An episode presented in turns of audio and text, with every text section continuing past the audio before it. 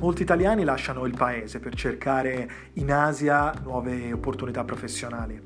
Luoghi come la Cina, l'Australia, la Nuova Zelanda e Hong Kong sono destinazioni privilegiate dove i migranti moderni possono trovare nuove occasioni di lavoro, nuove opportunità professionali e salari più alti. Spesso però tralasciano delle questioni importanti, per esempio il trattamento sanitario adeguato o l'accumulazione della propria pensione o l'educazione dei loro figli. Queste sono tutte questioni che tratteremo nel podcast di Asia Risparmio io sono Alessandro e questo è il mio prossimo episodio.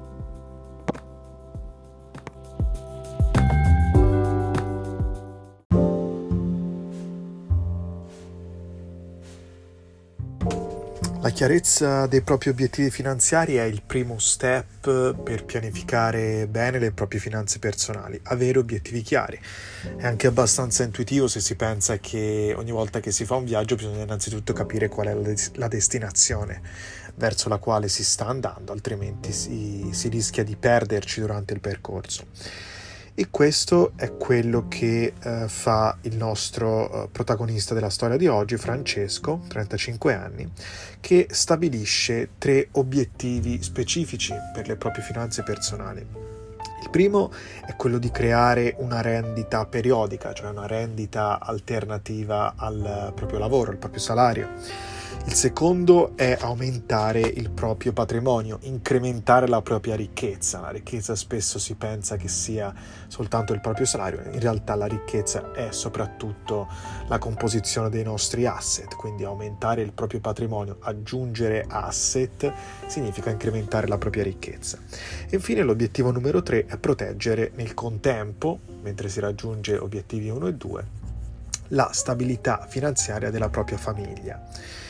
Quindi questi sono i tre obiettivi chiari dal punto di vista delle finanze personali di Francesco. Ora, come raggiungere la destinazione una volta che si è fissato il punto di arrivo? Come, uh, come pianificare il proprio viaggio? Quali uh, veicoli bisogna utilizzare quali sono i migliori, quelli più convenienti per raggiungere una certa destinazione. Come quando si fa un viaggio, a volte si pensa se sia meglio prendere la macchina oppure prendere il battello o andarci con la bicicletta.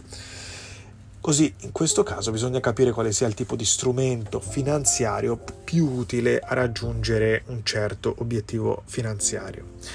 Per quanto riguarda la costruzione di una rendita pensionistica, di una rendita periodica, Francesco, che ha 35 anni, ha un orizzonte di tempo abbastanza rilevante davanti a sé, ponendo che ovviamente l'età eh, in cui vuole iniziare a ricevere questa renta sia over 60, quindi sia 60-65 anni, può mettere in forza un piano pensionistico privato di 25 anni. In pratica lui contribuisce ogni anno con una somma una somma fissa stabilita all'inizio, al momento dell'applicazione, e per i successivi 25 anni continua appunto a contribuire questa somma uh, nel suo piano pensionistico.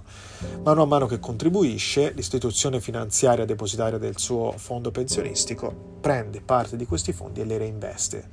E, e l'obiettivo è quello di uh, appunto creare questa retta pensionistica che sarà disponibile eh, una volta finito il piano, magari anche qualche anno dopo la fine del piano, eh, e dalla quale appunto Francesco potrà prelevare eh, i propri soldi, le proprie risorse finanziarie che gli permetteranno di vivere una eh, pensione, un'anzianità sicura, serena e stabile.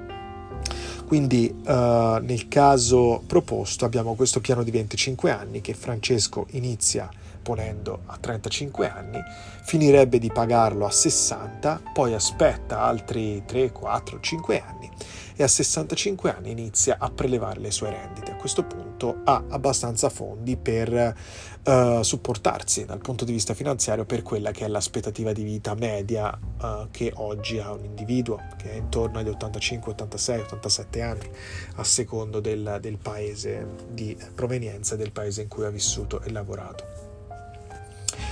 Obiettivo numero due, aumentare il proprio patrimonio. Quindi in questo caso bisogna cercare di creare delle risorse finanziarie che permettano a Francesco di acquisire nuovi asset da aggiungere al proprio patrimonio, da aggiungere al proprio portafoglio.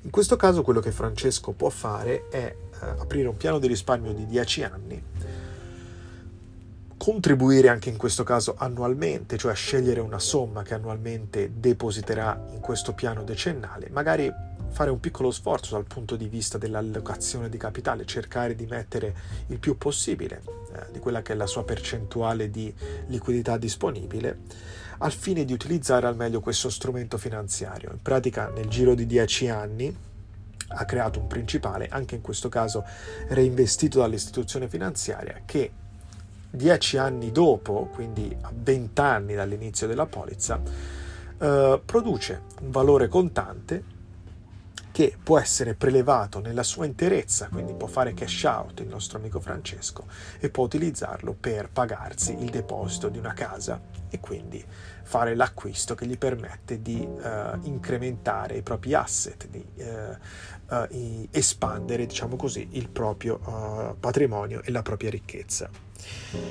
Obiettivo numero 3 proteggere la stabilità finanziaria della famiglia. Questo ovviamente è importante quando si inizia a avere eh, altre persone che sono con noi nel nostro percorso, quindi nel momento in cui si raggiunge i nostri obiettivi di espansione di ricchezza, nel momento in cui si cerca di creare delle rendite, bisogna ovviamente assicurarsi che tutti quelli che partecipano al nostro progetto familiare, che ci accompagnano nel percorso, siano in condizioni di sicurezza.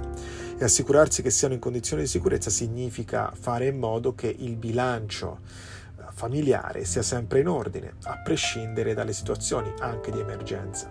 Quindi innanzitutto bisogna capire quanto il salario di Francesco in questa storia eh, è rilevante per il bilancio della famiglia. Poniamo che la sua componente salariale sia quella maggioritaria, quindi il suo salario è quello di fatto che costituisce la parte più importante, più cospicua del bilancio familiare. A questo punto è necessario, nel caso in cui Francesco voglia mantenere la propria stabilità, è necessario che si copra con un'assicurazione, con un piano assicurativo multicomprensivo che eh, copra la famiglia, che copra magari la moglie come beneficiario uh, di un indennizzo uh, in, in, maniera comprensiva, cioè sia nel caso in cui ci sia il decesso del marito, sia nel caso in cui ci siano uh, situazioni di inabilità al lavoro, sia nel caso in cui ci siano ricoveri ospedalieri, quindi l'assicurazione deve coprire sia il decesso, sia le cosiddette critical disease, pratica deve fornire indennizzo per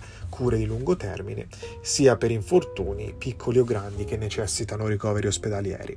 In questo caso, avere un'assicurazione in forza permette di avere un airbag finanziario, un cuscinetto finanziario che permetterebbe alla famiglia di avere un margine per riorganizzarsi in caso uno di questi eventi di emergenza debba accadere.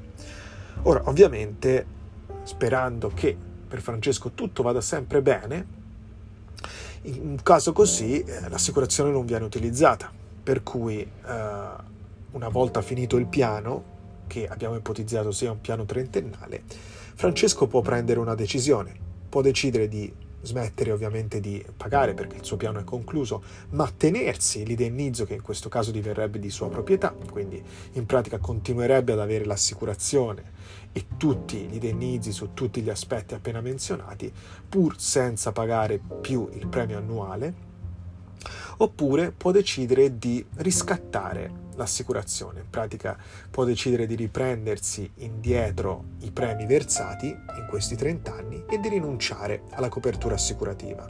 In questo caso quindi avrebbe a disposizione nuovo valore contante in un'età che abbiamo programmato per la sua pensione, 65 anni, e quindi questo valore contante andrebbe a integrare le rendite pensionistiche di cui abbiamo parlato prima. Quindi sarebbe una forma quasi di eh, non di pensione, perché non è una pensione, è un'assicurazione, però sarebbe una forma di integrazione dal punto di vista delle rendite finanziarie.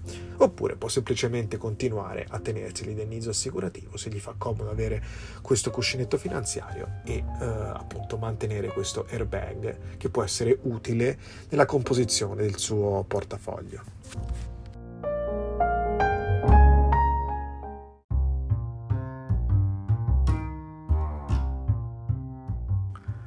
Questo era un altro episodio del podcast di Asia Risparmio. Spero che ti sia piaciuto e tu ne abbia tratto informazioni utili. Se vuoi saperne di più oppure vuoi fare una chiacchierata in privato, contattami con un messaggio su LinkedIn. Mi trovi sul profilo Alessandro Meccheri, scritto Alessandro M-E-C-C-H-E-R-I, Meccheri oppure puoi partecipare alla mia newsletter, puoi venire sul mio sito asiarisparmio.com e lasciare la tua email. In ogni caso spero di sentirti presto al prossimo episodio del podcast di Asia Risparmio. Ciao ciao!